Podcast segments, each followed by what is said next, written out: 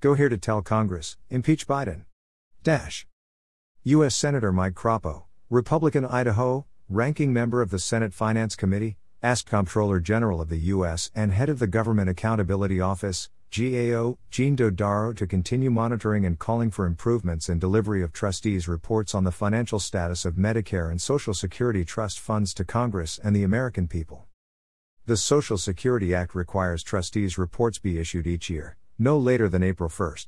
The 2021 report has not yet been issued, and it is now 147 days overdue, the longest delay in the history of the report since 1995. Senator Crapo asks Comptroller General Dodaro to continue monitoring the trustees' report development process and lack of adequate notification to Congress and the American people when reports are expected to be delivered after the statutory due date is missed.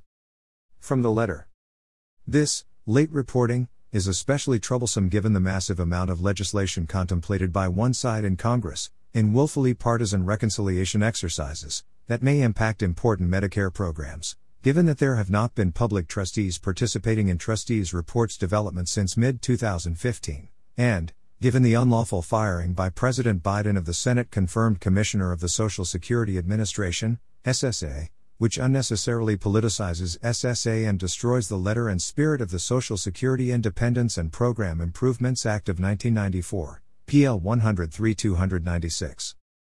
I urge GAO to continue monitoring the trustees' report development process and lack of adequate notification to Congress, specifically identifying when trustees' reports are expected to be delivered to Congress by the managing trustee. To date, the notification process is at best woefully inadequate and at worst almost casually indifferent to the important information contained in the trustees' reports regarding the financial status of the funds, which are currently facing eventual exhaustion. The Social Security Act provides that trustees' reports on the financial status of various Medicare and Social Security trust funds are to be provided to Congress each year on April 1, though that deadline seems not to have mattered in recent history.